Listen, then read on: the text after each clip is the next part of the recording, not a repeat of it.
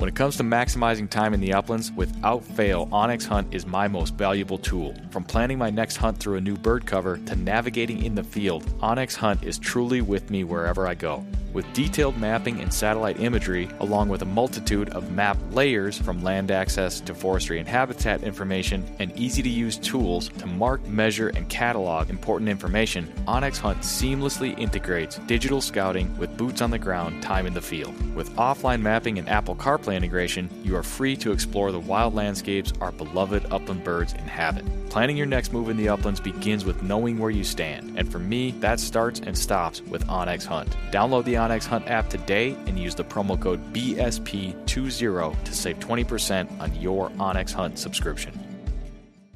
When the miles rack up faster than your flush count, that's when you'll truly appreciate your hunting vest from Final Rise. Built for the uplands and proudly sewn in the USA, the complete lineup of hunting vests from Final Rise, from their all new Summit XT down to the minimalist Sidekick system, are all built upon the foundational load bearing waist belt and low profile shoulder strap system, which allow you to carry all the gear you need and do so comfortably while maintaining your ability to move freely and perform when you need to most. With a complete lineup of accessories and newly released performance field apparel, Final Rise has the gear you need to help you get the most out of every mile and every flush. Final Rise gear is built for the uplands. Get yours today at finalrise.com.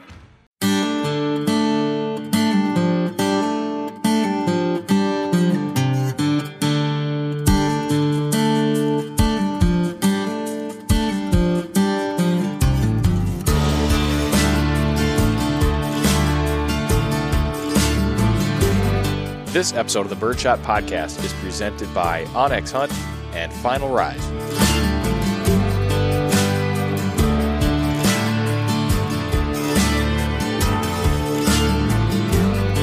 On this episode of the show, we head west to talk chukar hunting with Levi Day. Thanks for tuning in to episode number 174.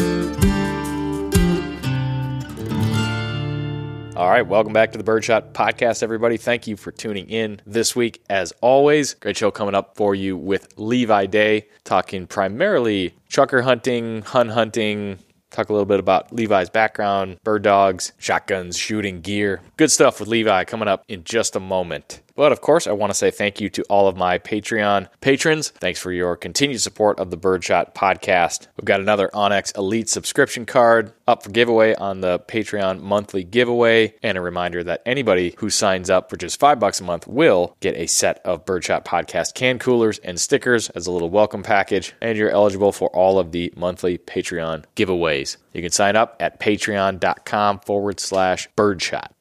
All right, a couple of mentions for onX Hunt. Earlier this week, I was assisting my friends at onX Hunt and Upland Institute, Ron Boehm and Justin McGrail.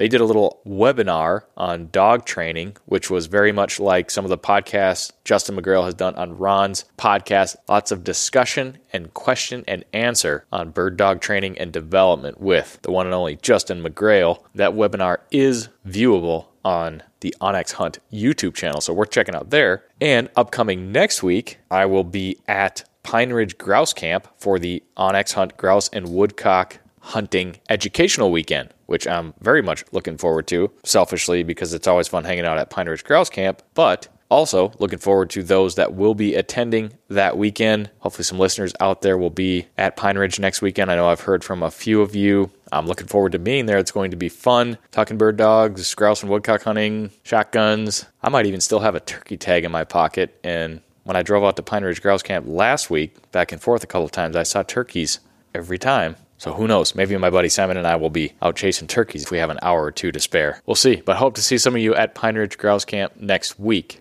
And don't forget, you can always save 20% on your next subscription to onX Hunt using the promo code BSP20. That's BSP20. Save you 20% on your subscription to onX Hunt. All right, now for the worst part of today's show, at least for me. Today is Friday, May 13th. Huh, Friday the 13th, which I don't consider myself to be overly superstitious. And I was born on Friday the 13th, so I've always kind of thought a little bit differently about that day than maybe others out there listening. However, today most certainly feels like a Friday the 13th, as most people would think of it. The Minnesota Wild whimpered out of the Stanley Cup playoffs last night, lost three straight to the St. Louis Blues after having a 2 1 series lead and looking like they could definitely win that series. Aside from Kirill Kaprizov, Dalibor Kirill, Kirill the Thrill, absolute superstar, fun player to watch. The rest of the team did not seem to play up to the level that they showed they could play throughout most of the regular season. What a bummer. I went against my better judgment, let myself get emotionally attached to the team, and a first round playoff exit feels about like a gut punch. But as a Minnesota sports fan, you can't make this stuff up, but surely we could have predicted that ending to the season. The best season in franchise history, by the way. First round exit. Uh, I hate the Minnesota sports negativity, and I usually don't get into that too much, but man, you just can't make it up. On the plus side, being a Minnesota sports fan, I smartly budgeted that $100 I'm going to owe to Will Larson over at the Upland Rookie podcast right after we made the wager. Had to be prepared for that. So, lucky for Will, his Colorado Avalanche did what everybody thought they would do and swept the Nashville Predators and are seemingly untouchable at this point. It'll be interesting to watch that series against the Blues, see how they handle the team that the Minnesota Wild could not seem to handle. I don't know where I'm at with it. Not a real big St. Louis Blues fan, although I could make an argument that with those three Minnesota Blue liners, including former University of Minnesota Duluth Bulldog Scotty Perunovich, Hobey Baker winner, national champion, I could be convinced to get behind that team, but not today on Friday the 13th. It's just a little bit too soon. So Congrats, Will. The Avs are moving on, and the Wild are done. That may be the last hockey update you hear on the Birdshot podcast. We'll see how I feel about it. Maybe we'll talk to Will on a future episode and get a little update from somebody in the winner circle. All right, that's enough. Let's get into today's episode with listener of the show, friend of the show, Levi Day. Levi is currently out in Oregon, although he will be relocating to another Western state, which he talks about on today's episode. Levi and I have kept in touch, going back and forth, talking shotguns and bird dogs and shooting. And he tends to think about things in a very analytical way, as I tend to do from time to time. And we thought it'd be a good idea to jump on a call and dive a little deeper into some of those topics. And I found myself thinking a lot about Western hunting and some of the hunts that I have not yet had a chance to do, but surely hope to in the near future and wanted to pick Levi's brain a little bit on some of his chukar hunting and Western adventures. So, lots of stuff in this episode from Levi's background to his bird dogs to shotguns shooting. We talk a little bit of gear, vests, boots, which that reminds me go get yourself a Final Rise vest if you're in the market for a new vest. That would be a great choice. You'll hear all about it on today's show. So let's get into it. Welcome into the conversation and onto the Birdshot podcast, Levi Day.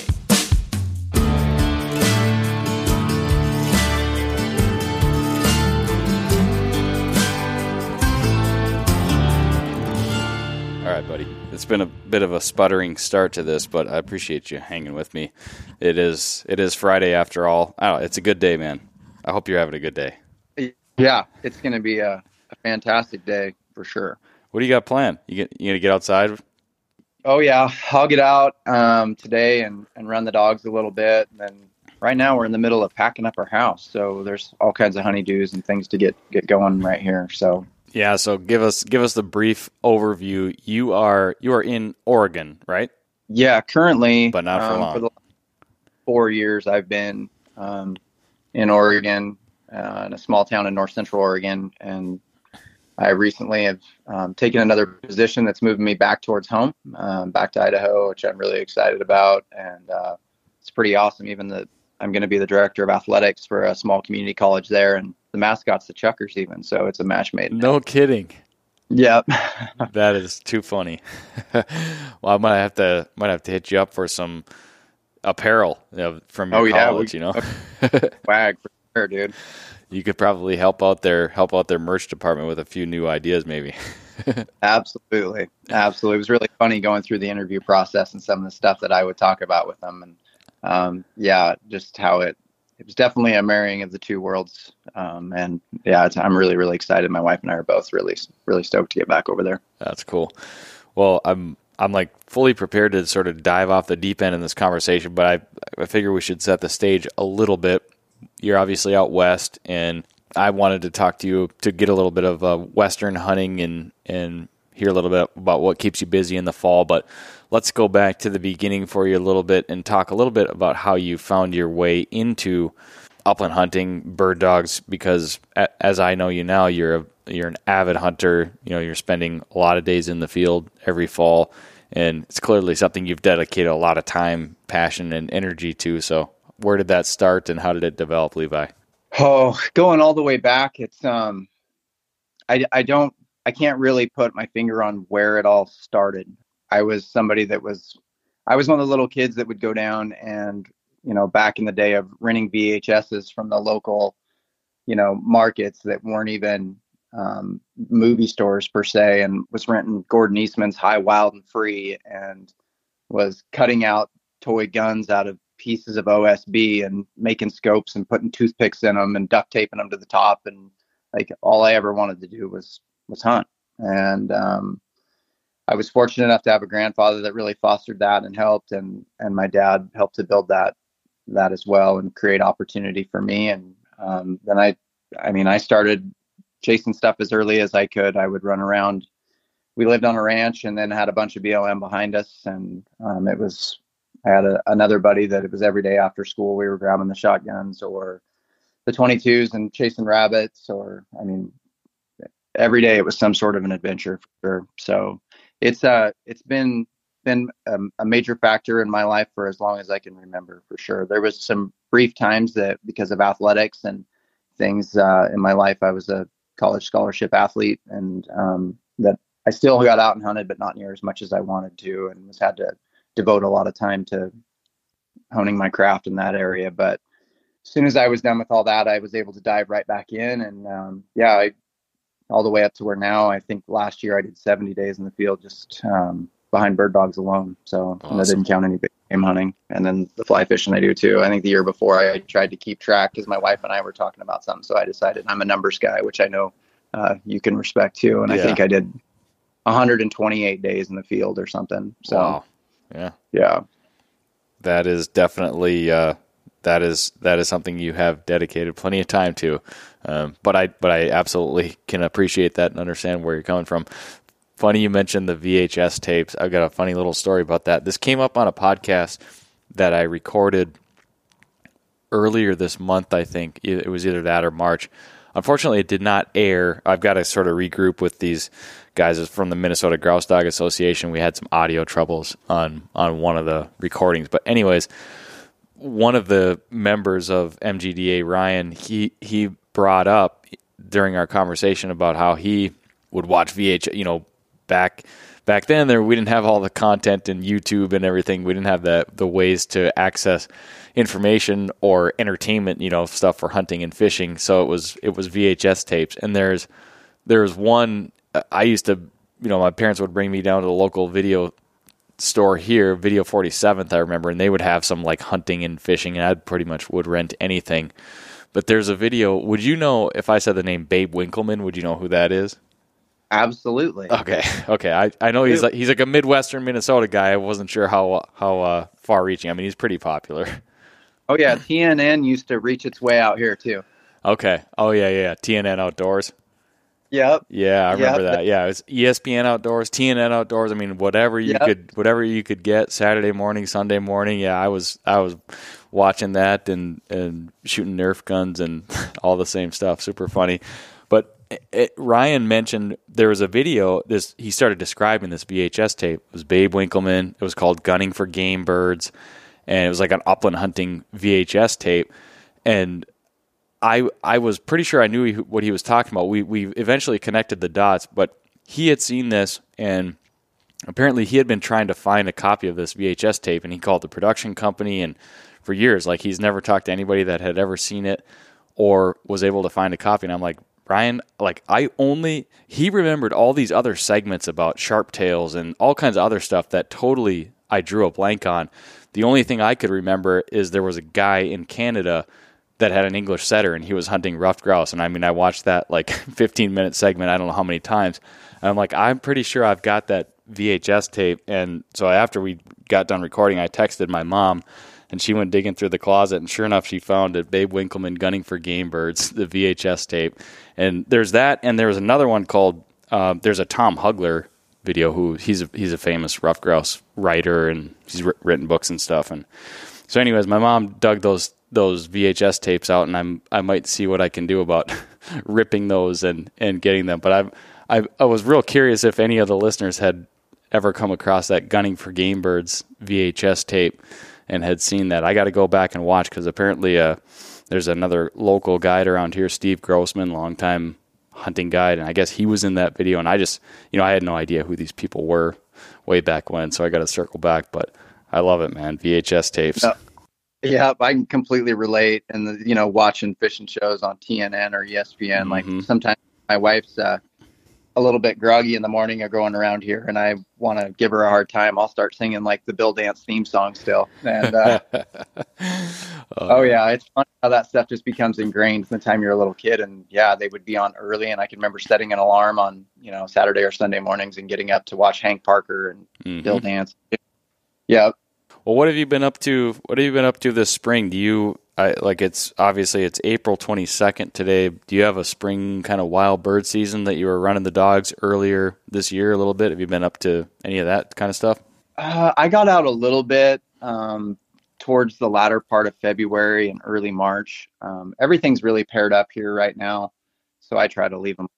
Um, and I live out to where it's it's actually a challenge. It's like the blessing is the curse. There's been multiple days where last year I could literally walk out my front door and um, put dogs on the ground and cover as much country as you know I could do 12 miles and never run into anything else but but birds. Wow, that's cool. So the problem with that is then when I go to um, like take my dogs for a walk, it can be a real challenge mm-hmm. because especially my puppy, she just wants to bomb out and go find birds. So I actually right now have to drive into town and I'll go run the dogs at the golf course where at least then she's just harassing the killdeer. But because um, there there'll be days that I'll have you know huns in the yard. So right now, yeah, I'm not doing much as far as um, running on birds, but a lot of yard work. Yeah. I've made a couple trips over and trained with George a couple times and been able to help him some with some of the dogs that he's got going and just be a sponge really. I mean, anytime that I can sit back and see what he's got going and spend time with him is always a, a fantastic time. So I do a ton of stuff in the yard. Um, it's, you know, every free chance I get, that's kind of where I spend my time right now. Yeah. How about you?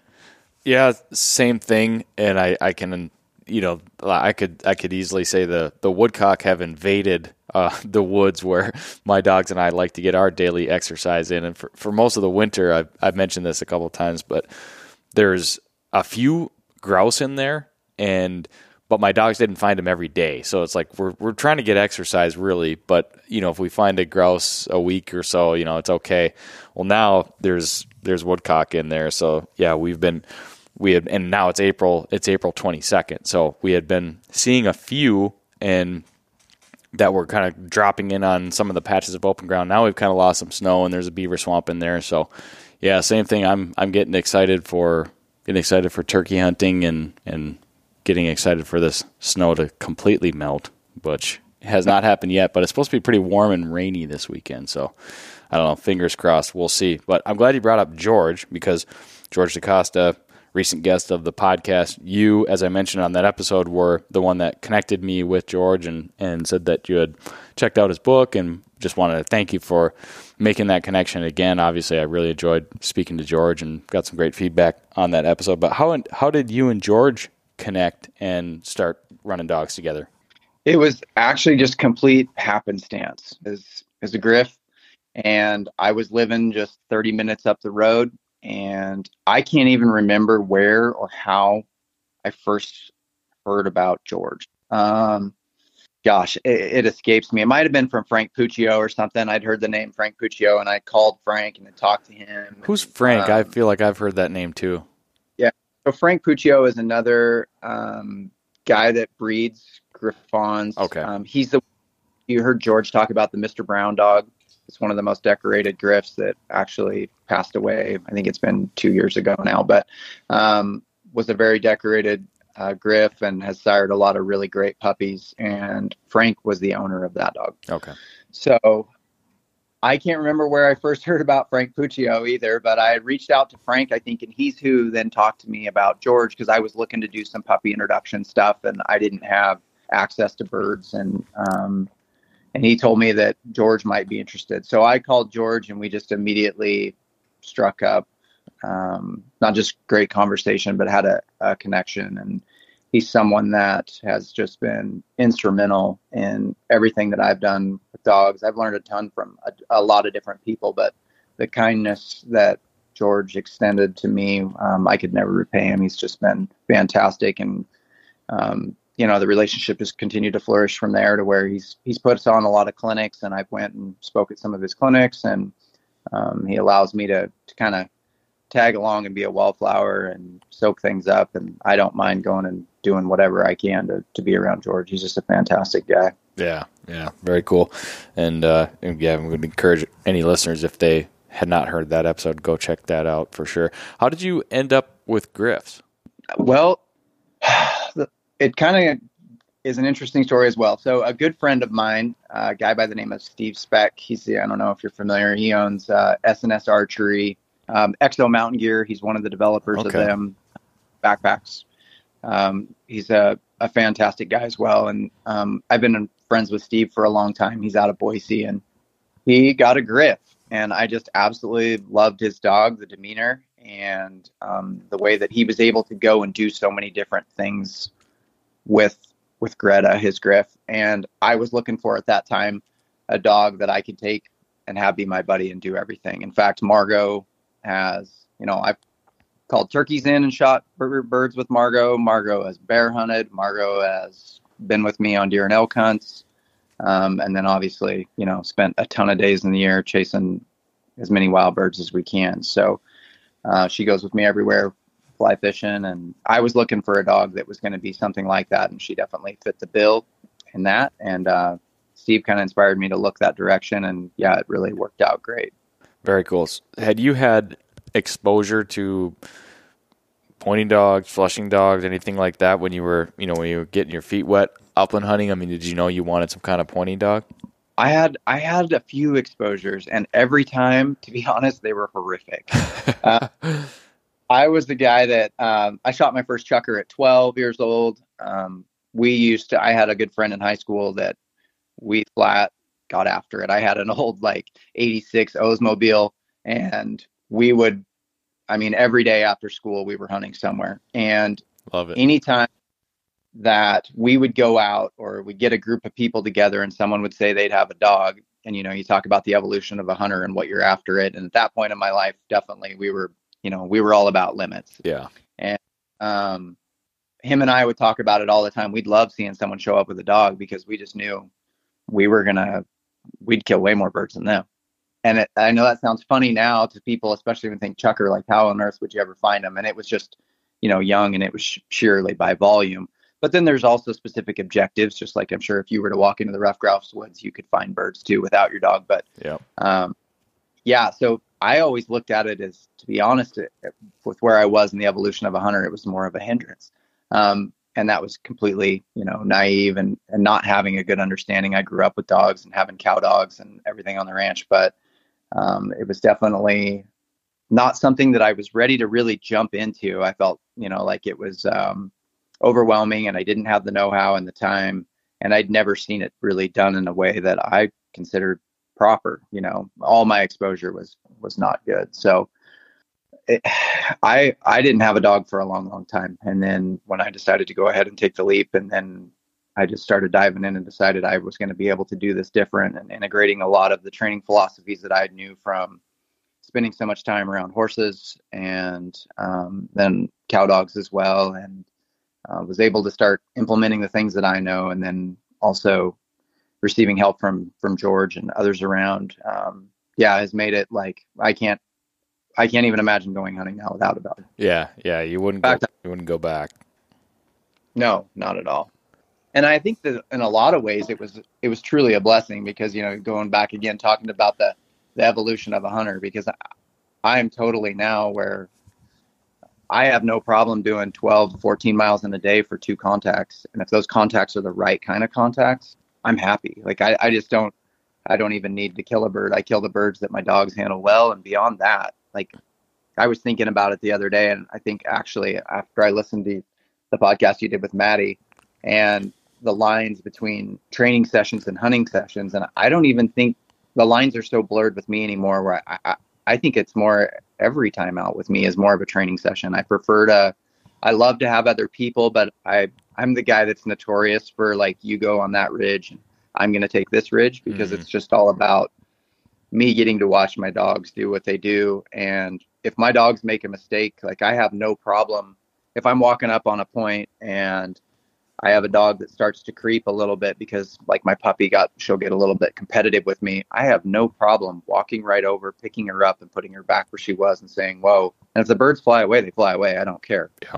There was lots of times this year where I did that, you know, and then was able to walk back over, pick up the shotgun, circle around and kill a bird for her. So, yeah, my mindset is just completely different than it ever was and I think I would have done nothing but probably cement my feelings on um, the thought that bird dogs were nothing more than a hindrance than a help based upon where I was in the evolution of a hunter in my early years. Yeah. As blasphemous as that sounds, I can relate because, yeah, I, as I've mentioned many times before, I, I grew up hunting without a dog, and my first experiences with a dog were, I had some good ones, but they were, you know, kind of head scratcher, and they were, there was a friction where it, you know, and it's a bit like just naive, just not understanding, you know, you don't know until you know but like understanding the dog was just sort of hindering the way that I had developed over a long time of hunting without a dog. And I I think I've heard people comment about that before, so it's it's not not unusual, but yeah, then you then you spend some time with a dog and you know, if you're if you're lucky, get a dog if you're own and and I think we all kind of know how that story plays out and it sounds like it definitely did for you.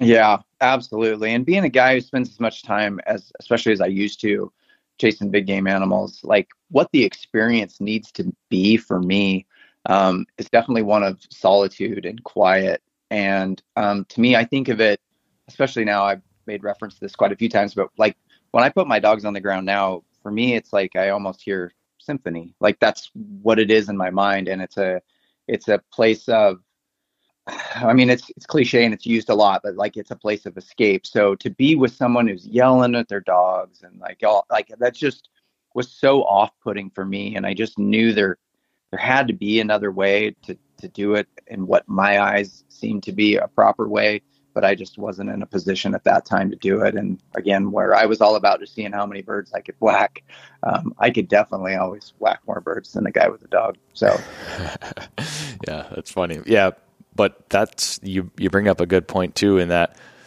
you know not everybody runs their dogs the same way and you can sort of curate your own experience but yeah i'm i'm much i would say i'm i'm much like you in that way where I I tend to run my dogs. I'm not saying a whole lot. It's basically just me sort of just watching them work as much as I can, and then if you know if I'm in the ruffed grouse woods, I'm looking at the cover and watching the birds when I can't see, or watching for birds when I can't see my dogs, that kind of thing. But yeah, and that's not that's not the same way that everybody hunts or handles their dogs. And yeah, so I, I don't know. I think I, I would be I would be very happy walking the ridge opposite you and meeting up, you know, and discussing the hunt at the end.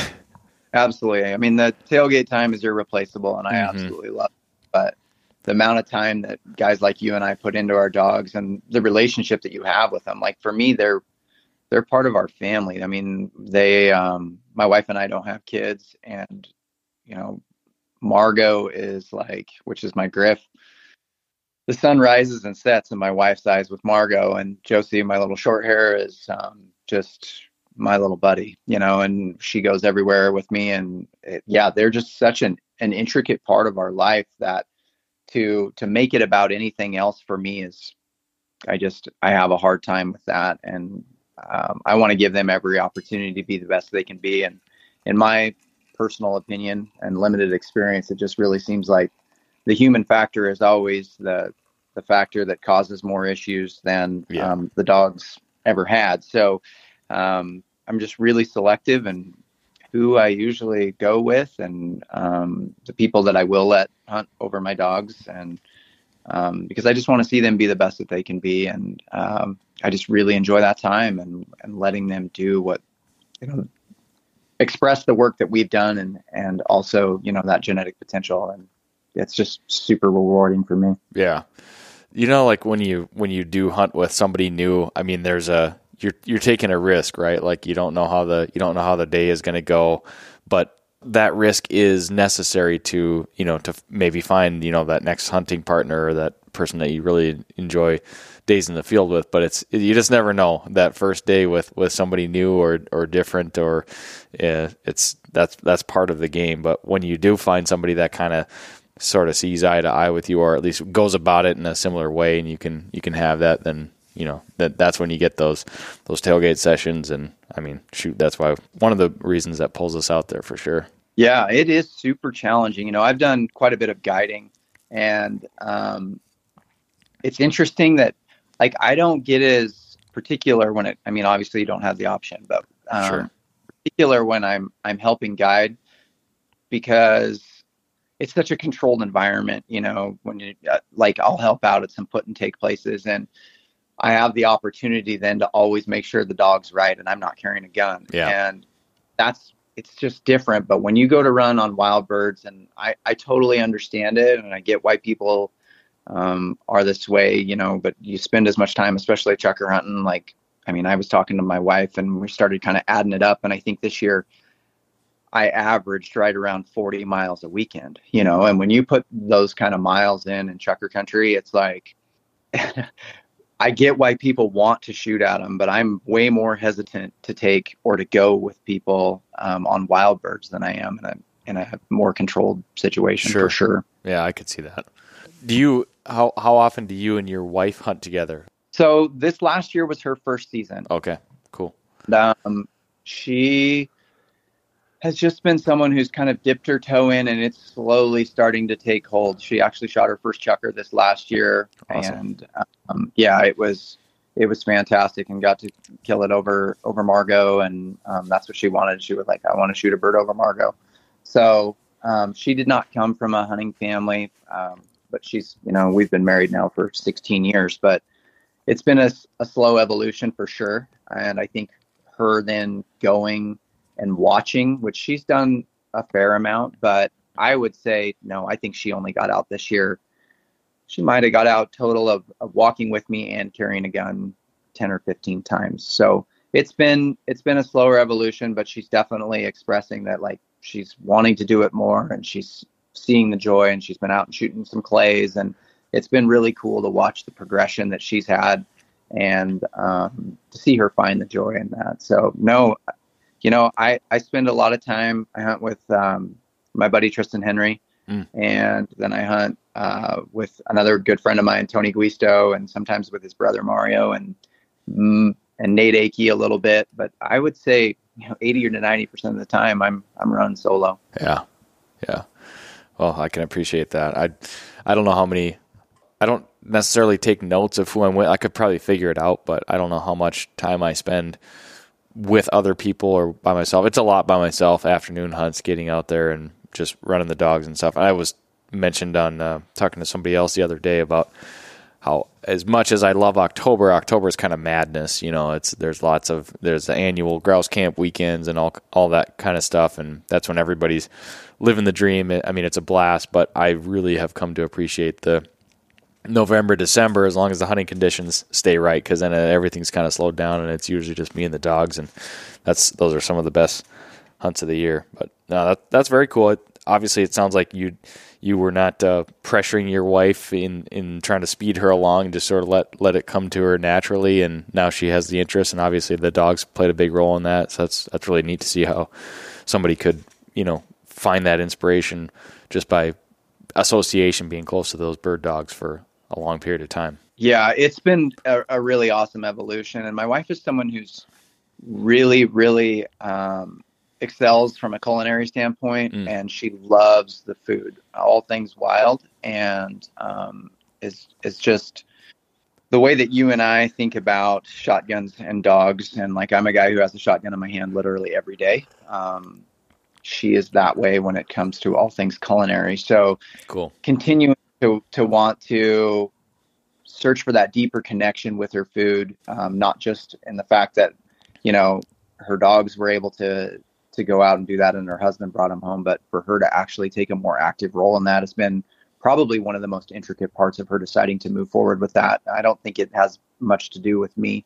It's definitely more about a love for food and and the dogs, but it's been really really awesome. It's also you know it's trying for sure. Um, I think we forget when we've been doing something our entire lives. Um, it's the little things even that we don't realize that that they are actually a skill set mm-hmm. and something as simple as how to navigate terrain and like I, I don't even think about it and I just go you know but again that's you wouldn't think that walking in in terrain is as a skill set and you know you boil it all all the way down to it's the the most simple components are still skills that you've had to acquire yep. and foster years. And um, sometimes being able to take a step back and i'm sure you as a father have experienced that too being able to take a step back and go wow you know i i need to teach this. And that's that's important. It's an important concept too as as well. So yeah it's been super rewarding for for us on all fronts. Um, i love the time that i get to get out with her.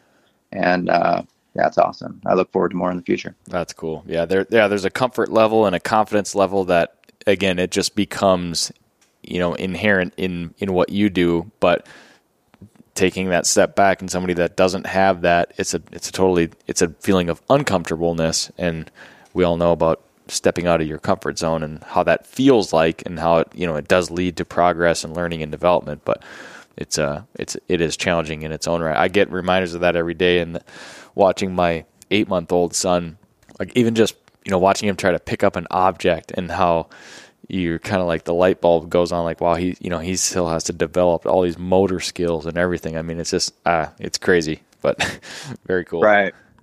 Yeah that's awesome. All right so we're going to transition a little bit. Let's i'm curious you're going to be you're moving from oregon now to idaho obviously those states are right next to each other but how much is your upland hunting if any going to change like are you how much do you know about where you're going and uh, obviously, you got you know some new adventures ahead of you and some new ground to explore. But do you think? I mean, is it going to be a lot of chukar, a lot of huns, same same kind of hunting? But what are the differences potentially? Yeah, so I would say the lion's share of what I'm going to do is going to be the same. Okay. Um, there's going to be new country, but I'm actually moving to a town that I lived in for nine years. Okay. So I know the area, and I've been around the area for 25 years. So I know a lot. There's still a lot left to be explored, um, and I'm really excited about the, the opportunity to do that. But no, chukar and hun hunting will make up probably 90% of what I what I do. Um, I just, again, I haven't had an opportunity to hunt every bird there is. Yeah. Um, any stretch of the imagination, but for me, there's just, I mean, sharp tails. I would put them right there with them, but they're just a proper game bird in my mind. They just um, the manners. Huns they, or chukar? Ch- I think chukar more so than Huns. Okay. I appreciate Huns run a little bit, but not so much like you know a pheasant. They're enough to to challenge a dog, um, and it gives me a great up training opportunity. Like I love that about Huns that'll try to run away from my dogs a little bit, mm-hmm. but chukars are just they're just so honest, and I, I absolutely love that about them. Now, of course, you can find ones that aren't. I'm pretty fortunate in that. Um, you know, I have access to places that allows me birds that don't see a lot of pressure sometimes. Sure. And then also, uh, I seek out places that a lot of people don't because maybe the numbers aren't as high or the difficulty to get into some of them. So being able to to get those contacts for my dogs on birds that just are so honest is it's so rewarding for me. I love the table fare of chukar. I love the difficulty of um, really from a wing shooting standpoint. I haven't found a bird that is, you know, that can even compare. So I, I love that for sure. But I'm I'm really excited, like I alluded to earlier, uh, try to get up and and experience some some more forest grouse hunting with my dogs. So we're going to be fish out of water, and it's going to be awesome. Talk about comfort zone. yeah, In there fact, you go. I, yep. to go, I gave it a go with some buddies of mine, and I took this picture, and it was like, um, I think I captioned, I don't know, I put it on Instagram or something. That was like, you know, a bunch of chukar hunters trying to be grouse hunters, and like we're we're sitting there together and our dogs are you know how it is it's the typical it's like a christmas card where you can't get the kids to hold still oh yeah the dogs all you know look ridiculous and yeah we walked around aimlessly and you know i heard a couple birds fly but it was like gosh we we have no freaking clue what we're doing so it's it's such a it's such a different feeling when you're doing something like that versus you know your your bread and butter like like the way that you would feel confidently be walking around your chukar covers compared to that you know it's you know it's, Yeah. it's just interesting Yeah, yeah, it really is. Um, I I felt that way a little bit. I, last year we went up to Montana and I I got to hunt sharptails for the first time and that was that was awesome too. But it's still just different to me than it is looking for forest grouse. Like the forest grouse thing, just for me, for some reason my brain can't comprehend it yet. So hopefully Yeah. we'll we'll get it figured out. Well, that there is. I mean, there's some stuff too, and and I don't exactly know what the cover looks like out, as much out there. But when you're switching from open country to dense cover, I mean that's that brings on a whole a, a different level of claustrophobicness and, and all that kind of stuff. It's just a different feeling than than I'm guessing the some of the scenic views and vistas you're you're used to. Yeah, for sure. And and I think that you know, just using some intuition, definitely looking at topography and just trying to figure out it's it's really amazing how many of these things are so similar but yet so different, Mm. you know, and and in across all worlds. So you start talking about chukar hunting, like I know a lot of guys that are chukar hunters that are also big game hunters, and the two marry up very, very well. Yeah. Um, being able to read and understand habitat and country that it's going to produce and hold birds is very similar to that which patterns that big game animals are going to exhibit as well. So I think that the the two worlds really do marry, even though they couldn't be further apart. You know that Venn diagram is still present for sure, and that middle ground exists. And I think it, you know, again, just my personal opinion, uh, they probably do as well with the forest grouse. And once I get in there and start kind of tearing it apart, uh, it it won't be as bad as I've got it thought in my mind. But right now, with the limited experience that I've had, and the I've only been out a handful of the times and have yet to shoot a pointed forest grouse, so we'll get it figured out. But yeah, I'm sure you'll you'll you'll do all right.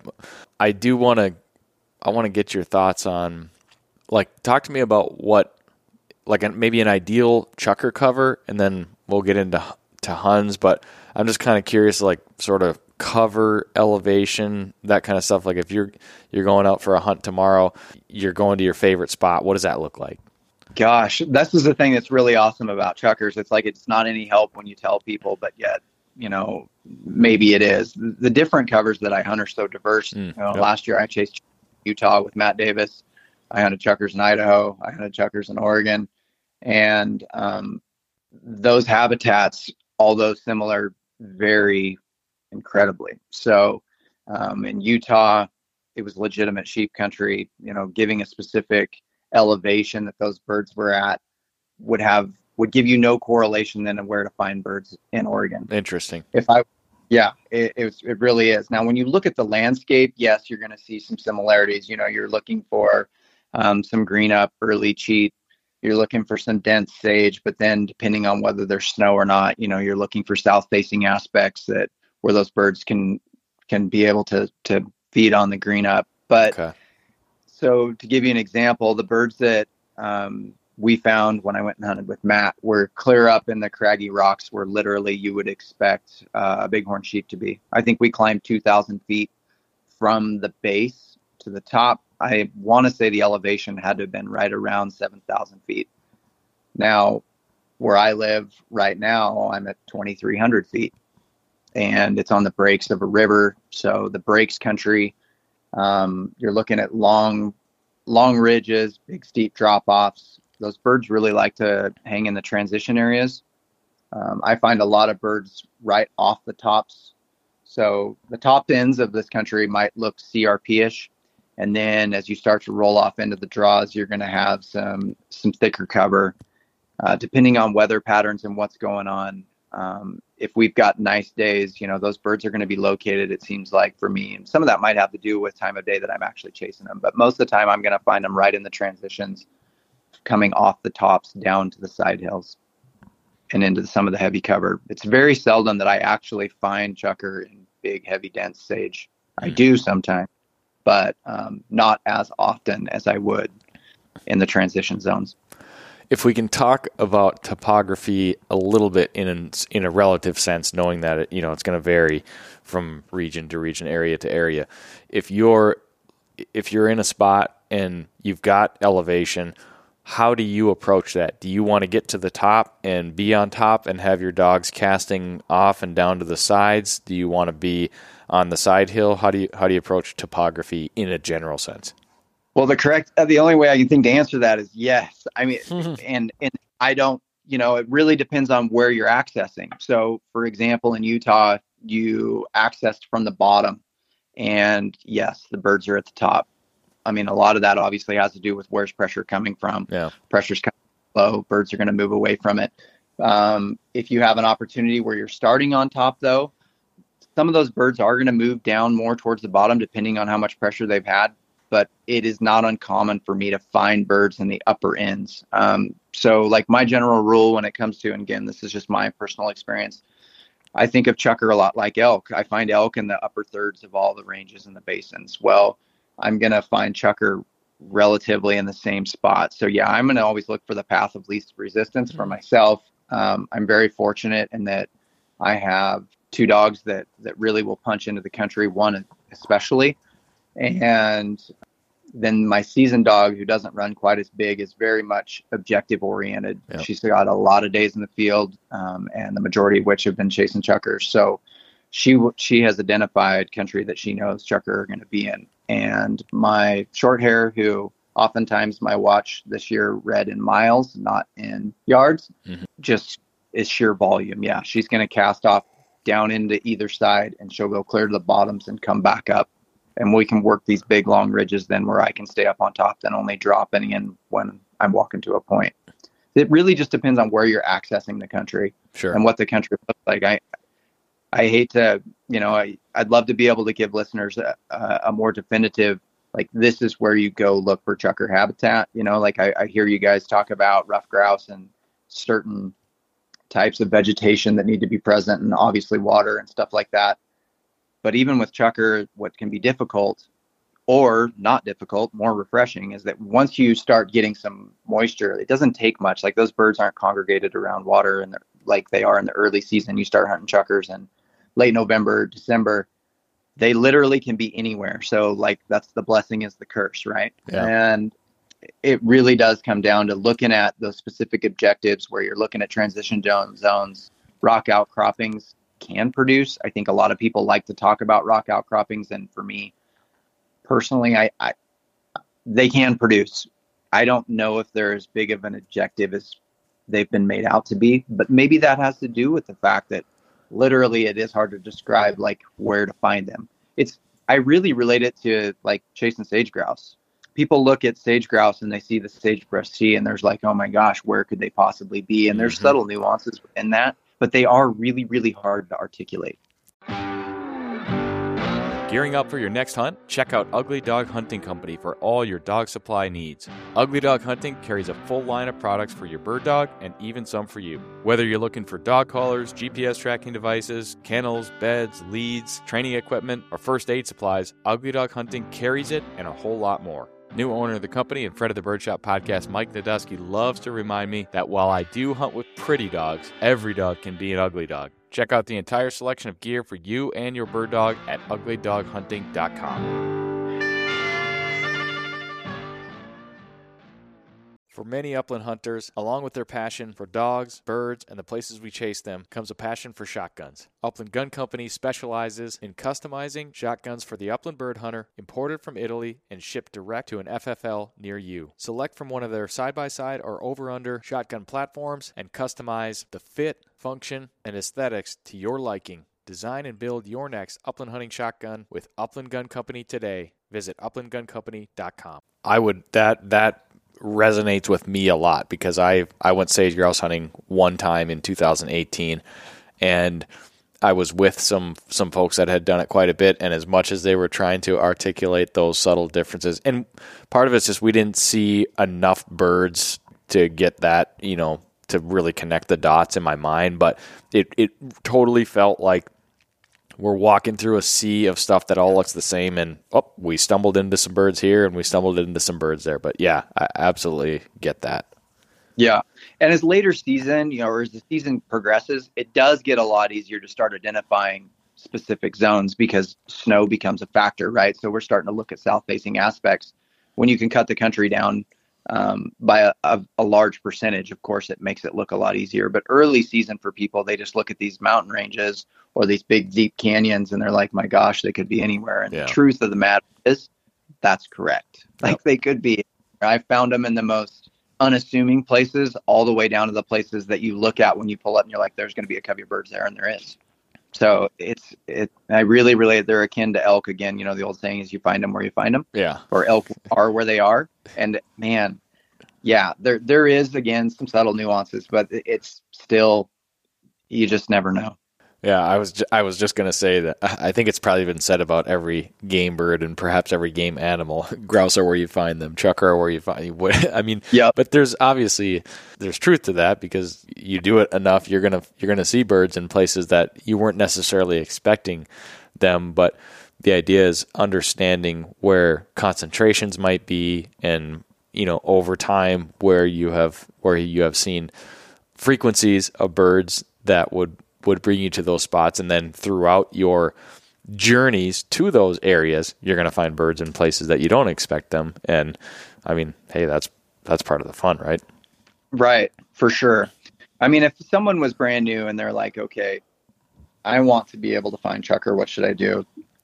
I think the easiest piece of advice I would give them is if you're if you're starting in the bottom, or it doesn't even really matter where you're starting, is think about pressure where is pressure coming from?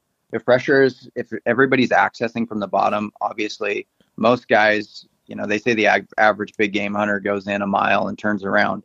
Uh, I would probably assume that the average bird hunter is relatively the same. Yeah. So you're, you're not going to find much in the first mile or two miles. And I would definitely be pointing to the tops, like get to the tops as quick as you can. If you've got dogs that'll punch out into the country a little bit better, um, it's it's obviously going to be a lot easier on you to do the big climb first and then walk the long ridge and see what you can produce. And then I would also, you know, weather is such a huge factor because we can have such varying temperatures mm. that time of year. You know, you can have 12 to 15 degrees at night and then be, you know, high 30s or 40s in the day. Well, those birds are going to want sun and want warm, which is also going to help, you know, show you that that south facing aspect is probably going to hold some birds as we're going to, the, the new green up is going to shoot up, there's going to be food. But the heavy dense cover, if you're early in the morning or later in the evenings, is, you know, the birds are going to be going to roost and looking for protection. So some of those straws that hold a little, a little more sage or some isolated island pockets of dense sage cover could potentially hold birds. And that's where rock outcroppings kind of come into play again, too. But time of day, weather, and then wherever the access is, you know, thinking about getting away from pressure is going to be pivotal. So when you when you mentioned the outcroppings before, I did want to clarify, and I think you just did. But what is it that would would be significant about those? Is it, it's a place where birds could go to maybe get some sun and warmth? Is that kind of the draw there? Potentially, and also it can be roost cover. Okay. Yeah, and sometimes they can find you know small pieces of rock you know and grit. Those birds are eating grit. Mm, but most sure. of the time we're looking at it for for cover um, for them as roost roost spots. How much do how much do food sources play a role? And i'm coming at this from the perspective of ruffed grouse hunting here.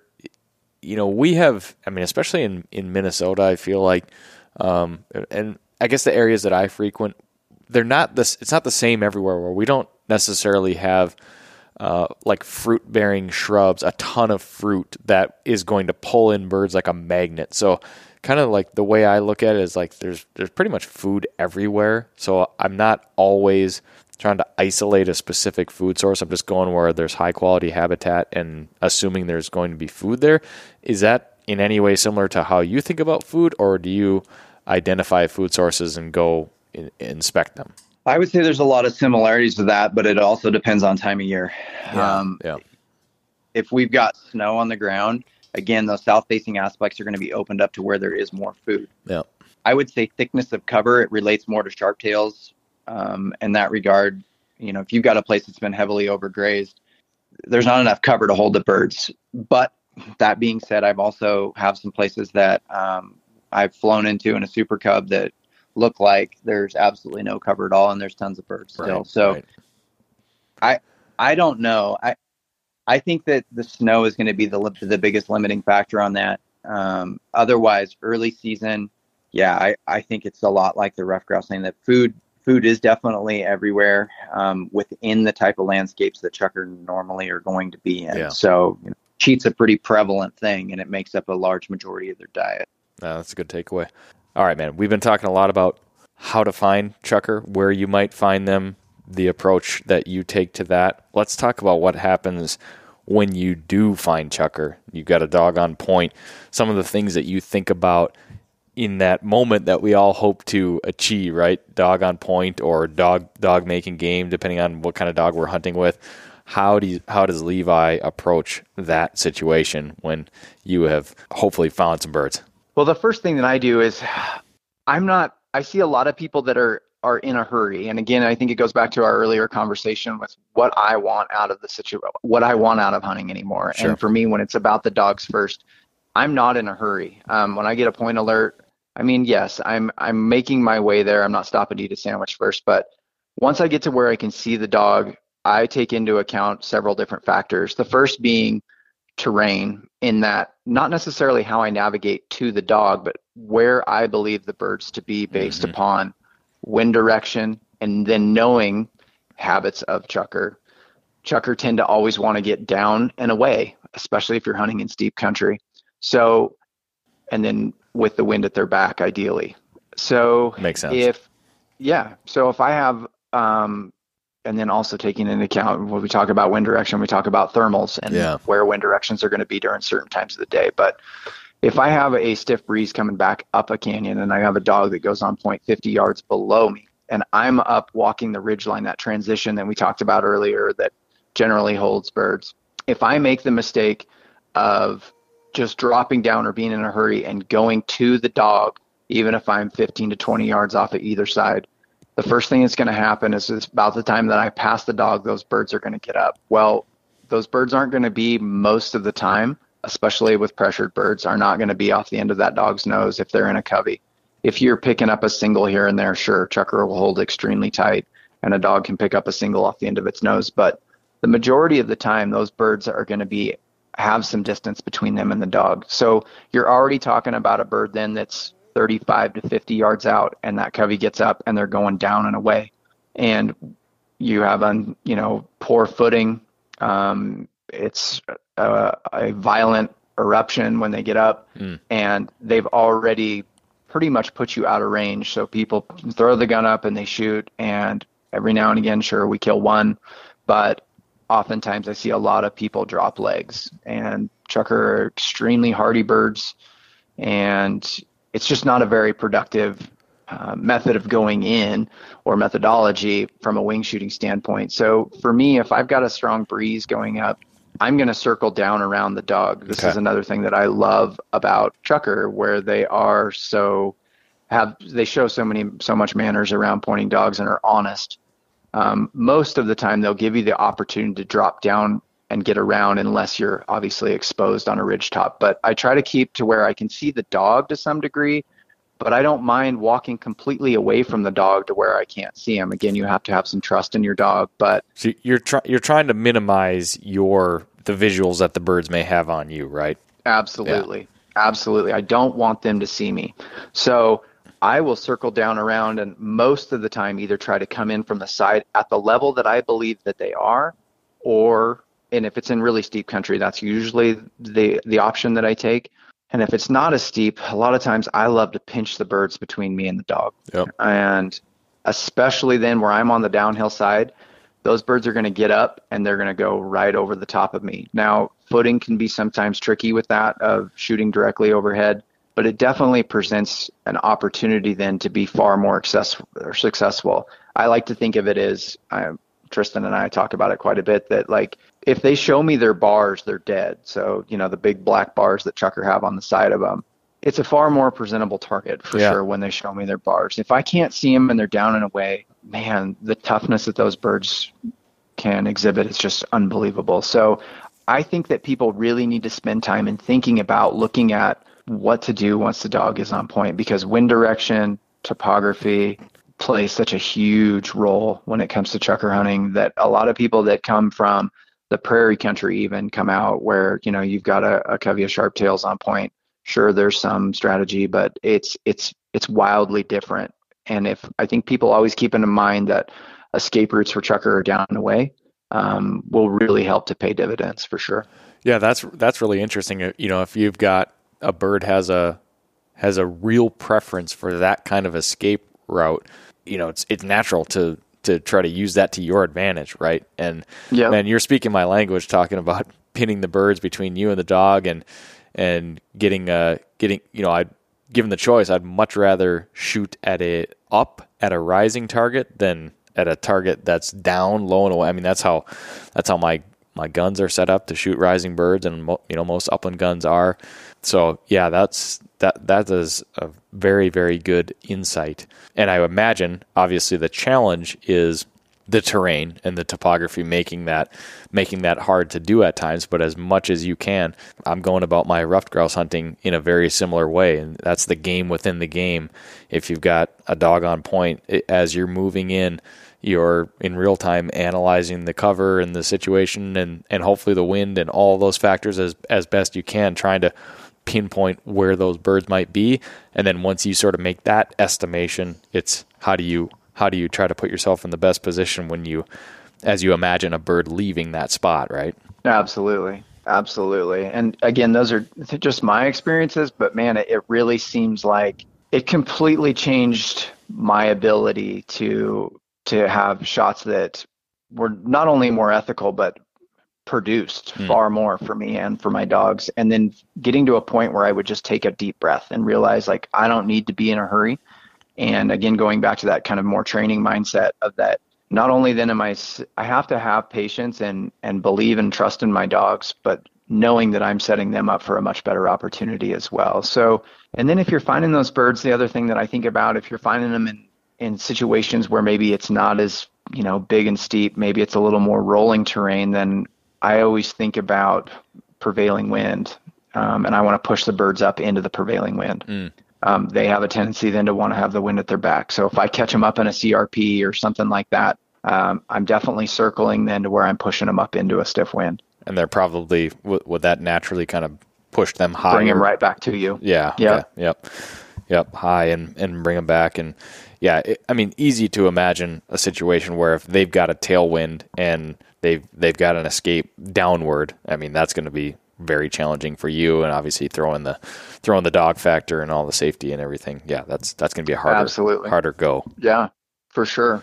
So what what do you think about when it comes to shotgunning, shooting for chukars? What makes an ideal chukar hunting gun for you? What characteristics are you looking for? As far as weight, you know, all that stuff? What comes to mind? This is a, you know, you and I have talked about this in the past, and mm-hmm.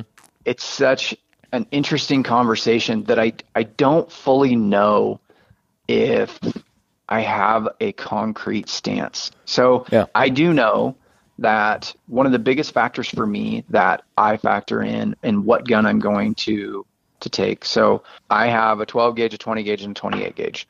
My 20 gauge doesn't get very much work. My 12 gauge is a Beretta Silver Pigeon 3, um, and then I shoot a Rizzini round body EM in the 28 gauge. The number one factor for me that I think about of what gun I'm going to pull out is terrain. Now, it's not in regards to what most people would think.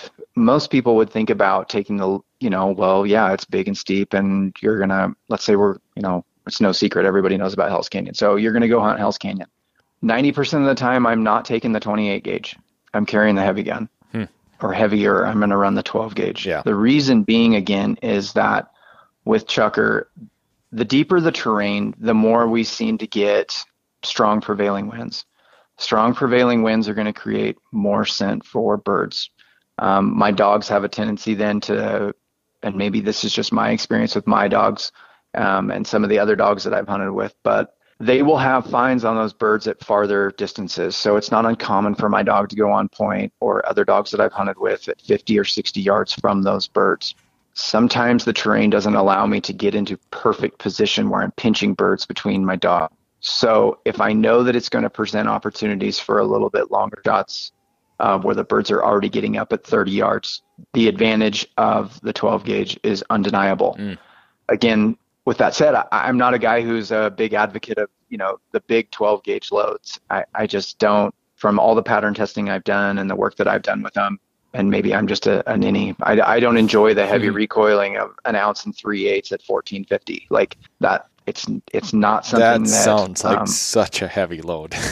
oh yeah, I, I mean I just can't.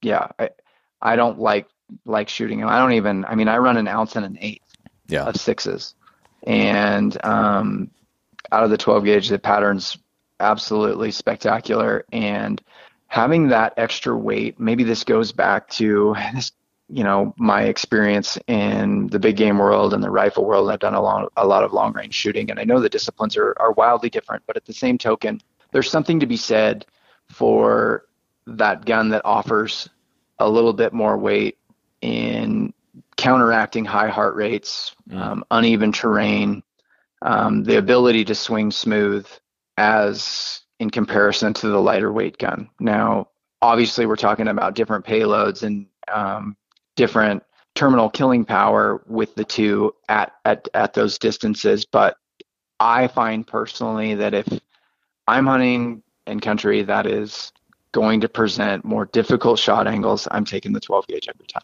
Yeah, I like I like the the thought process there, thinking you know, potentially. I mean, the win factor is really interesting. That's something that I I haven't thought about in the same way, obviously, because it's not it's not that kind of a factor. I don't think, but to a certain extent, you know, windier days. I could easily relate to windier days make for jumpier birds, generally further shots. You know, that's that's something that mm-hmm. I don't think that that specifically applies just only to chukar hunting. I think that's a great observation.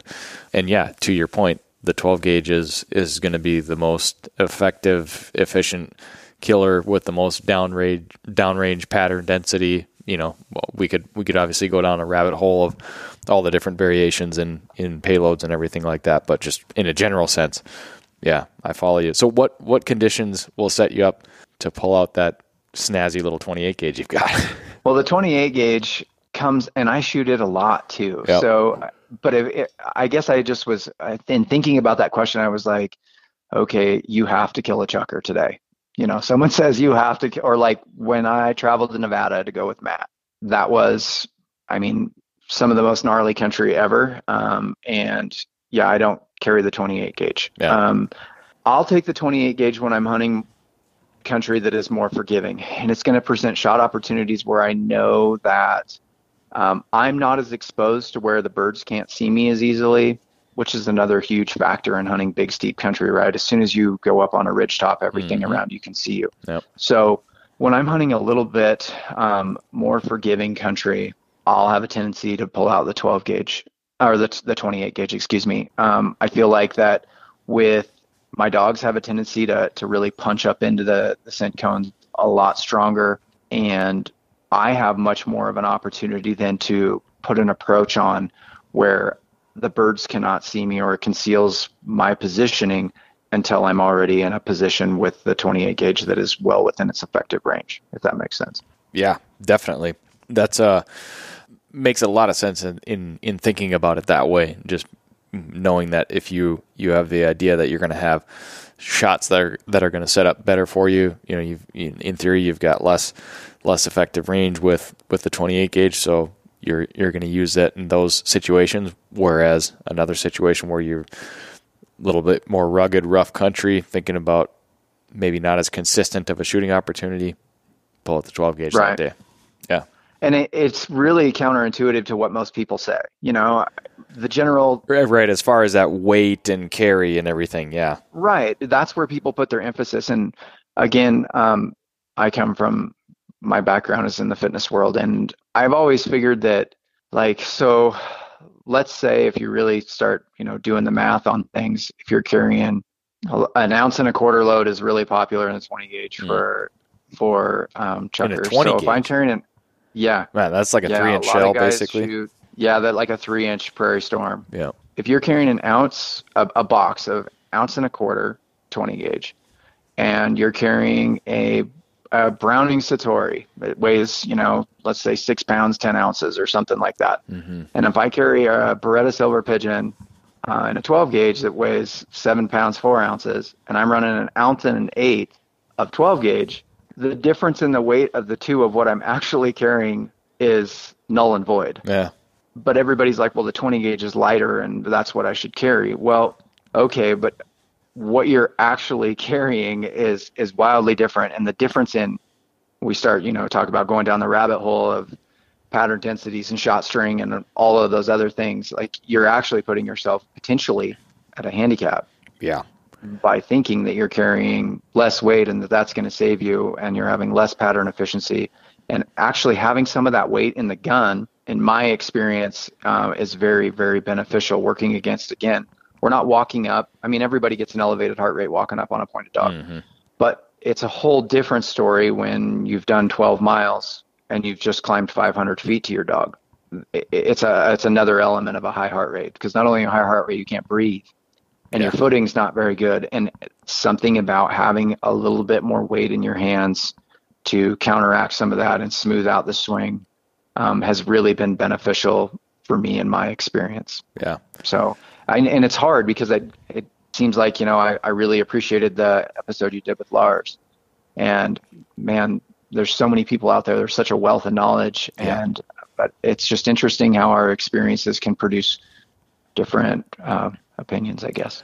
Yeah, and I think in general, you know, the more conversations I have like this, the more you learn. It's like at at the end of the day, sometimes we have to simplify things in our mind in order to just simply make a decision, right? And because right. this whole this this rabbit hole is a good good way to put it of shotguns shooting and ballistics and everything.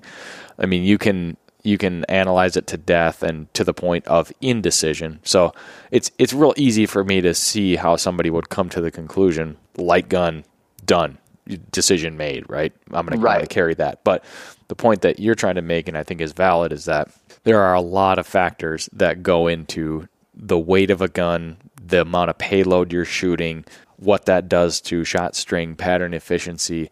There is a lot there to understand and grasp. So just sort of exercise caution in making a, a general assumption about something. And you know, you can go as deep as you want to go in trying to learn and understand this. I, it's something that I I do uh, from time to time, especially when I'm talking to people like Lars and trying to deepen my understanding of it all. And I you know I have an interest in that. But there are lots of things at play when it comes to shotguns shooting, what you're carrying, how you're getting there, and how you're sending those those pellets downrange. That's it's a big can of worms. Oh goodness, yes, yeah, and I'm with you. I mean, the knee jerk, I, I completely understand that. You know, grab the lighter gun. Mm-hmm. The other thing that I I often think about, and I think that it, it's very common with all of us, you know, that are in this game. We are pretty analytical, and we like to research, and I mean, it's a, it's a way to be part of the hunt all year long, yeah. right? Yep, yep and I love that, and I'm the same way. But then when you do break it down to the lowest common denominator, I think about again, it goes back to talking about fitness levels. Like, let's take the average Midwestern person that wants to come and hunt chukars. How deep are they going to realistically be able to go? Mm-hmm. So that's something that needs to be a factor. And then the other then to think about is is there other things that we could do to mitigate maybe that half a pound that if if you're worried about taking a half a pound off a gun, maybe there's other things we could do in preparation to where the half a pound's not as big a deal, but mm-hmm. yet the half a pound being in the gun increases our opportunities of being successful.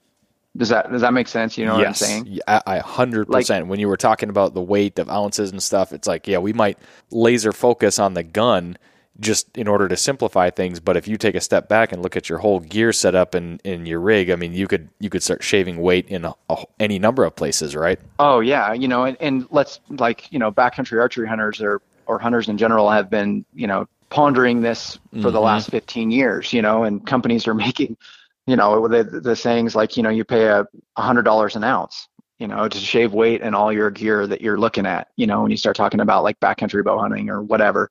And you start thinking about that in terms of what you're carrying in your gear and then again in your preparation. Like if I'm if I'm someone who's physically prepared and working really hard at it and I know that I can get to where the chukar are, I would sure hate to handicap myself by knowing that I was potentially carrying a weapon that was not going to give me the opportunity when I drove all the way from Ohio to come to come hunt chukars because I took the 40,000 foot view and decided to pack the gun that was the lightest gun mm-hmm. instead of the gun that was maybe going to give me the best opportunity when I maybe could have tweaked my food intake or done a little bit more work with my fitness or even my gear setup in knowing that realistically um, I'm hunting in January with one dog. Um, do I really need to carry uh, 32 ounces of water for myself when I'm doing a five mile trip? Mm, yeah. You, you, know what I mean? Yep. And I, I just think that um, the 40,000 foot view isn't always necessarily the best way to look at it. And there's a lot of other things for people to consider with when making some of those decisions. Yeah. And I would sure hate to, to do all that work and drive all that way and then be in a situation where the tool that I had in my hands maybe wasn't the most effective to get the job done. Yeah, absolutely. Yeah, we could we could throw in a, a very shameless plug too for our mutual friend Matt and uh, you know final rise vest. You could probably shave shave a few ounces off your your normal hunting oh, vest without too. question, and ca- and carry that weight and carry the load better. Right. Yeah. Not only are you saving weight in what you're carrying, yeah, you're looking at a system that, um, you know, from an er- ergonomic standpoint is putting you in a much better position to to be able to cover more country. And then you can start talking about footwear, and you could. I mean, mm. there's so many other things that we could look at that um, we just like to oversimplify, I think, and say, well, take the light gun. And for me, it, it, that has not been um, the most productive tool. And I, I believe even if it was in a 12 gauge, I still feel like based on my experiences that having a little bit more weight and again we're not talking about you know an eight pound sporting gun right but having a little bit more weight really seems to pay off in those opportunities when it comes time to shoot and for me carrying doesn't really i'm carrying the gun broken over my shoulder anyway so i don't notice the difference between sure. whether i'm carrying the 28 gauge or the 12 gauge or not yeah it doesn't it's all the same I'm not going to totally entirely leave shotguns yet. I have a question with you or about something, but you did mention boot. I figured I'd probably be remiss if I didn't touch on the the Chukar Hunters boots. What's your what's your brief take on on boots? What do you like and what do you look for? Man, that's a tough one. So I I run a rotation right now. I did of um, two different boots last year. If I base it off of like a flex rating, you mm-hmm. know, uh, so Crispi has a flex rating, you know, one to five, one being um, more flex, five being the stiffest. I definitely, um, again, a lot of, I'm not a podiatrist by any means, but it goes back to the strength of your feet too. If you're someone that walks around and wears boots every day, um, you're potentially going to get along with a little bit stiffer boot um, much better when it comes to navigating chukar terrain. If you're someone that, you know, rocks chacos all the time or tennis shoes, you can probably have more integrity and strength through your feet and can handle a boot that's maybe not quite as stiff. Mm um, chukar live in such a variety of country that you know there's nothing worse than going and walking a bunch of CRP or which would be akin to the prairies in Montana and wearing you know a boot with a flex rating of four like it's definitely going to put you in a situation where we're having some foot pain um, I run a two, a three, and a four right now. If I, again, if I base them off of uh, a flex rating standpoint, yep and it, again, it all depends on what the terrain is. And looking at it, a stiffer boot is always going to, if I'm hunting Hell's Canyon, a stiffer boot is going to offer some benefits that that a uh, a more flexible boot wouldn't have when it comes to um, you know digging your toe in and being able to climb.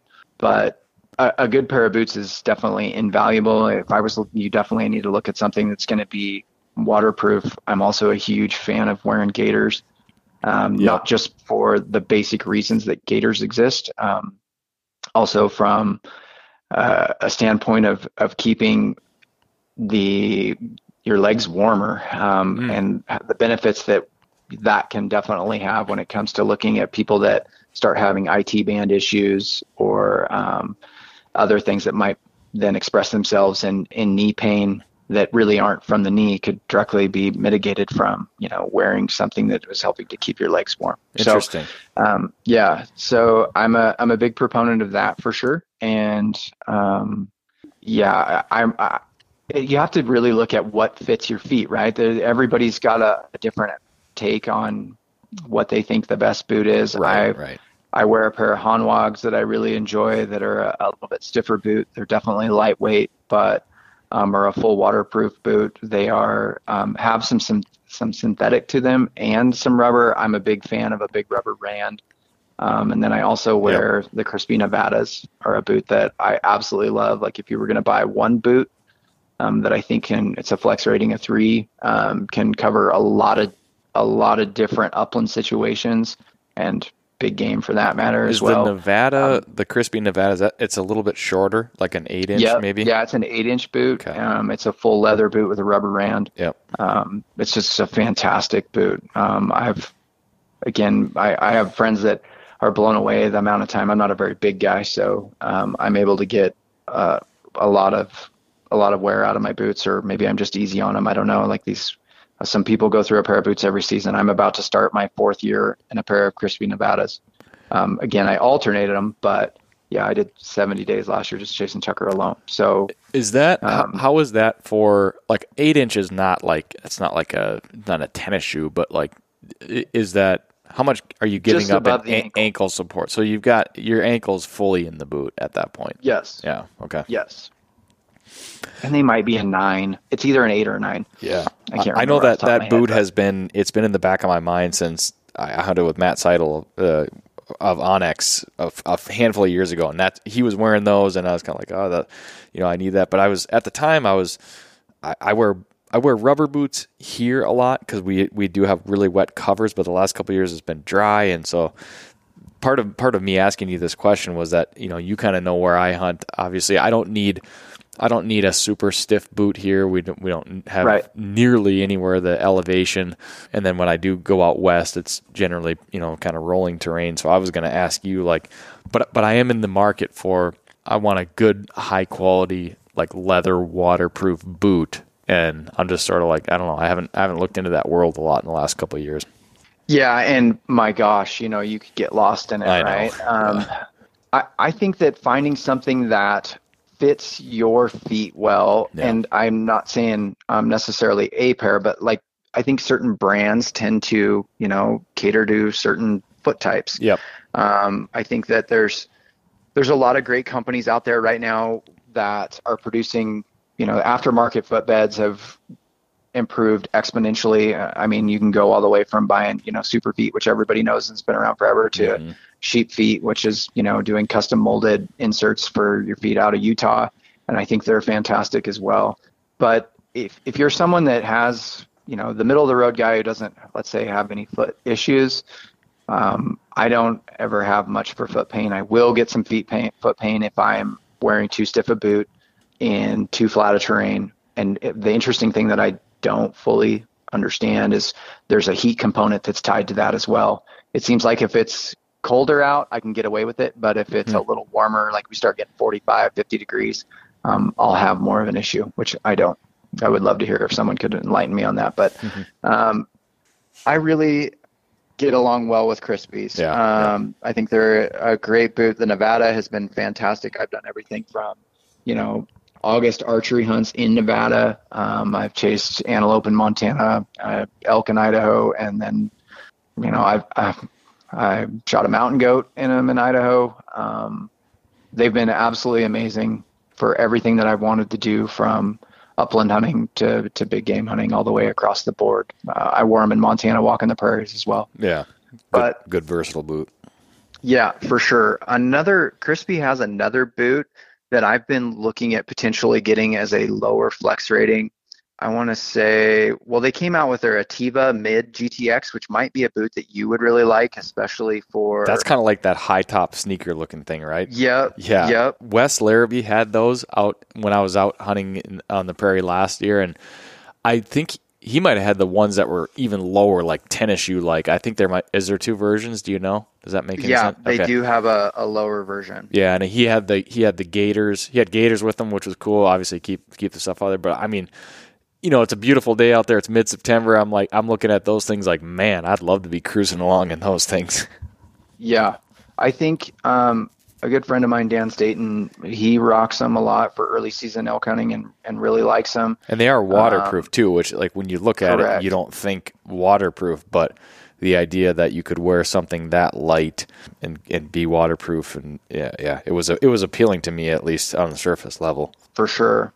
And then they um they had a like a um I can't remember what they called it. It was like a a Pro GTX maybe or mm. something like that that um, had that the less flex rating again. So like it was a two that looked like it would be a fantastic boot too that would fit the needs of what what you have been mm-hmm. talking about. And then I know the Lapponia uh, is a boot that Matt wears a lot, Davis, that um, also has a flex rating of two, and he has absolutely loved it. And it laces all the way down to the toe, a really nice, good custom fit.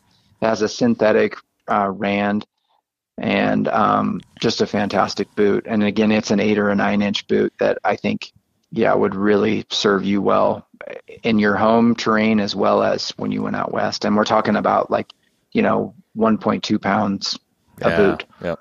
Yep. Very cool. Well, I got some homework to do, but I appreciate that. I was, I was definitely curious when you mentioned it. I'm, we're going to finish up here in a little bit, but you did mention six shot when we were talking shotguns and shooting. Is that yeah. is that kind of your that kind of your preferred shot size when you're out hunting?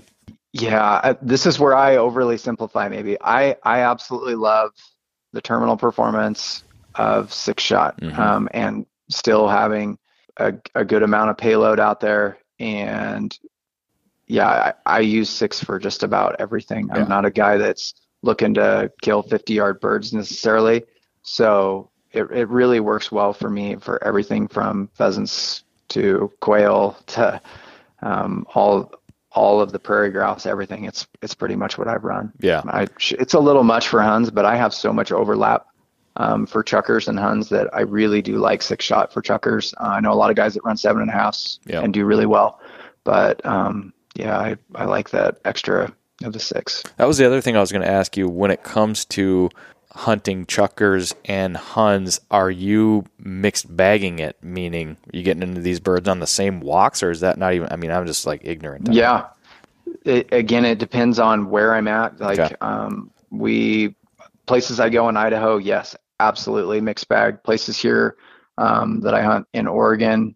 Um, so if I'm looking at a canyon system, I can look at it and say where we could deliberately go and do a walk for huns, and we'll find huns there could be a chukar up there, but let's say with the 80% certainty that any of the birds that our dogs find are going to be huns.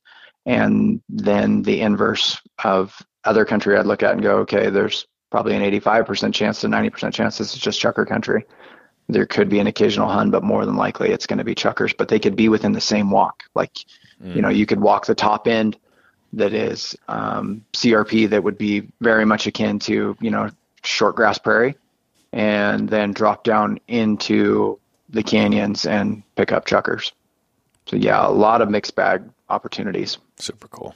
Uh, when you're carrying the 28 gauge three quarter ounce load of sixes. So I am. I have not spent as much time yet with the 28 gauge okay. and patterning and finding it out. And, th- and, this is stuff I can't wait to pick your brain about. You enlighten me because I know you have a lot more experience. I've only been shooting the 28 gauge now for a year. Um, most of the um, knowledge that I've gained thus far has just been, especially the you know the, the climate that we had the last couple years and ammo availability has yeah. been really hard. So Matt really helped me. He's been a long time advocate of the 28 gauge and shot it, and he loves a one ounce load. So I wasn't able to find any of those. Um, I'd always been a fan of what Golden Pheasant had done um, yeah, in the, the 20 gauge. Yep. Yeah, I really liked them. So I picked up a box of seven eighths ounce um, in six shot, and those are I patterned them and really was happy with the pattern and was able to get a case of those, and those are what I ran all last year.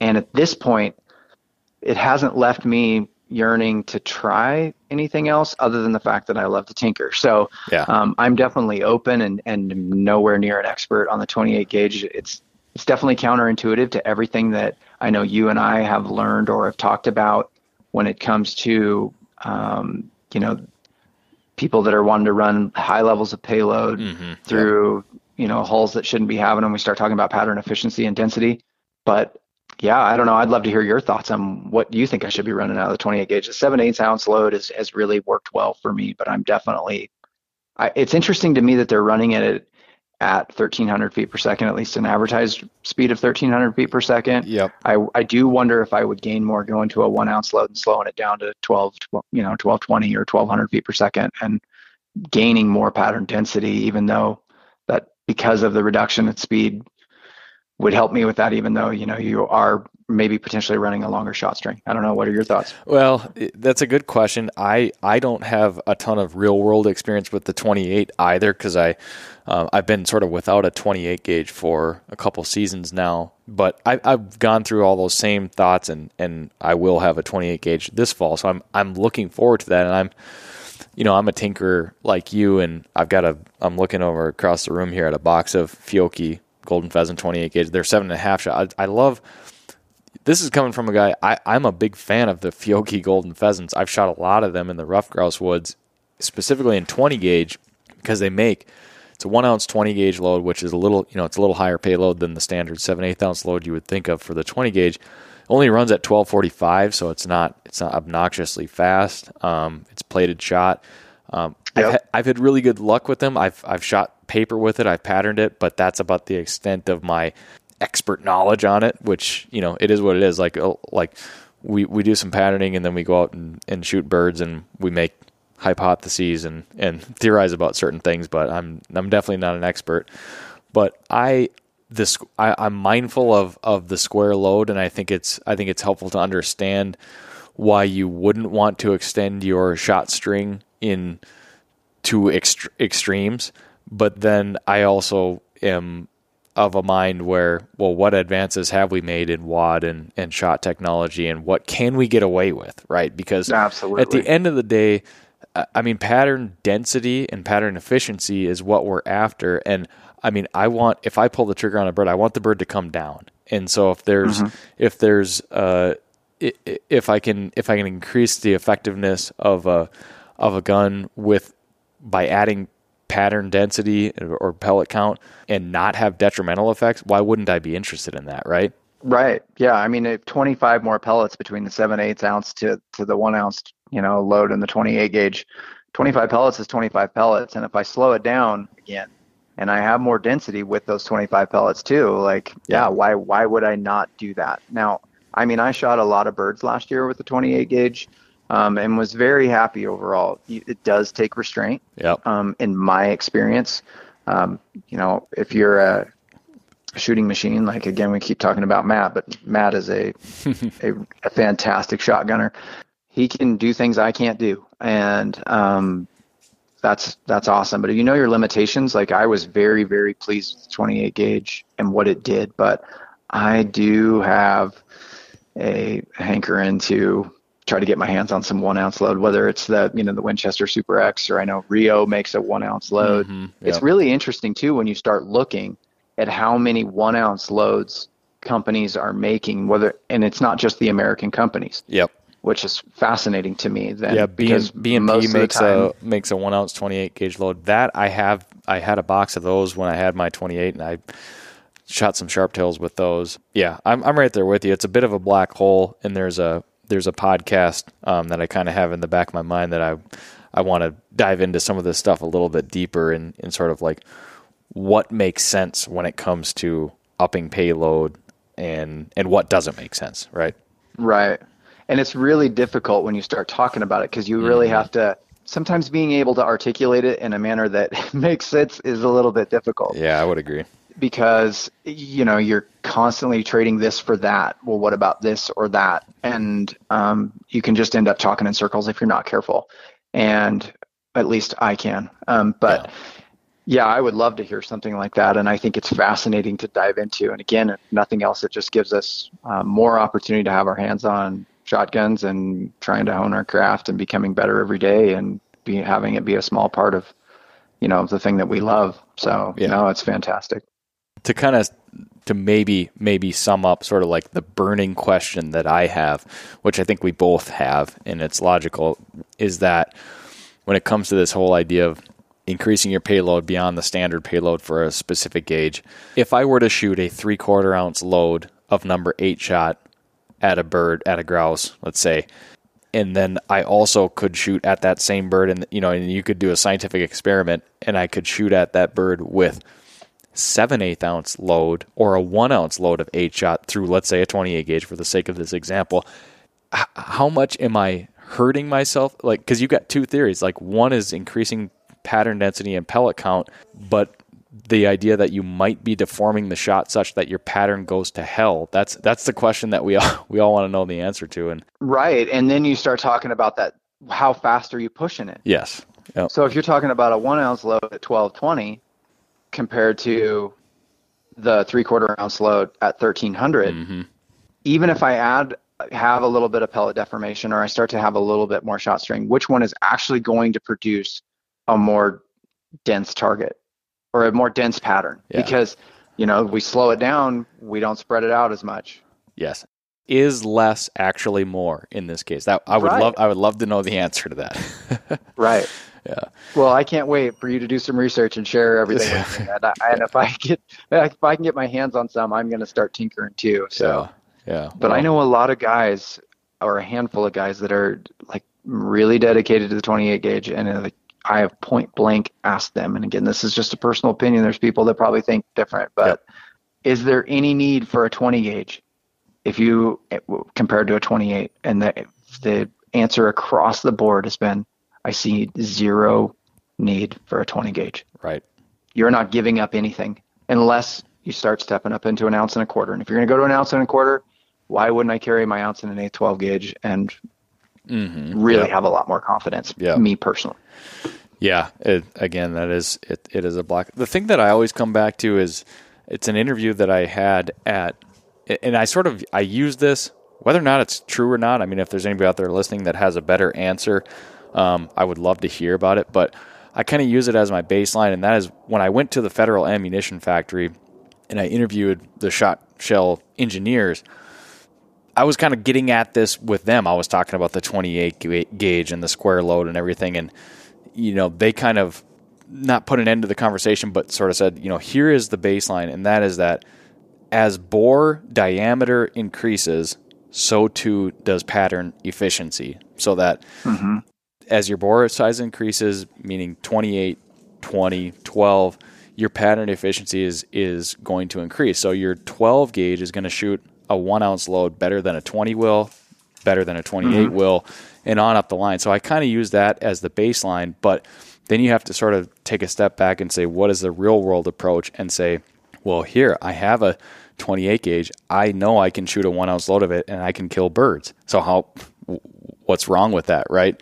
Right. And to to some extent, it just it is what it is. Uh, you can you can shoot a one ounce load out of anything from a 28 to a 12 gauge, and and that's that for the most part. Yep. Yeah. Well, Yeah, it's, and then it's all the subtle nuances in between and our Yes. own personal preferences and terrain and bird we're chasing and sentimental value and Yeah. like all these other factors that you know are really hard to quantify. Well, I hope we have uh, thoroughly confused everybody listening, and and yeah, as as I mentioned, feel free to feel free to write in and and share your thoughts on on this conversation because it is this is one of those perpetual debates, and I don't know, it's it's a fun one. It's a fun one to talk about for sure. Oh, without question, without question. Well, we didn't uh, we didn't get into a whole lot of ruffed grouse cover and habitat type, but given given where the where we found ourselves with this conversation, I don't think we need to confuse people any more than this. I uh, we can we can chat about that anytime, and would love to have you back on the show at some point. Maybe after you've uh, you've had a season chasing chasing some forest grouse and have found some success, Levi. Yeah, after you coach me up, that sounds good. Well, thank you for taking the time to join me on this episode of the show, man. This was a blast. I I enjoyed getting to know you a little bit more and, and hearing about some of your western up and hunting adventures. Um, appreciate it, man, and wish you the best of luck in your move and in your upcoming hunting season. And obviously, we'll keep in touch. Oh, that would be fantastic, and thank you so much for having me. It was uh, it was an absolute pleasure. It's always great to talk to you, Nick. You are at Backcountry Levi on Instagram. Yep. folks can follow you there and see what you're up to, what you and the dogs are doing, keeping busy in, in those beautiful places out west. And yeah, folks can follow you there. I'll put a link to that in the show notes. Thanks again for the time. Hang on the line here a little bit, but that does it for this episode of the Birdshot Podcast. Thanks for tuning in, everybody. We'll catch you on the next episode. Thanks for tuning in, everybody. That does it for this episode of the Birdshot Podcast presented by onX Hunt and Final Rise. Don't forget to rate, review, subscribe, like, and share, and we'll catch you on the next episode of the Birdshot Podcast.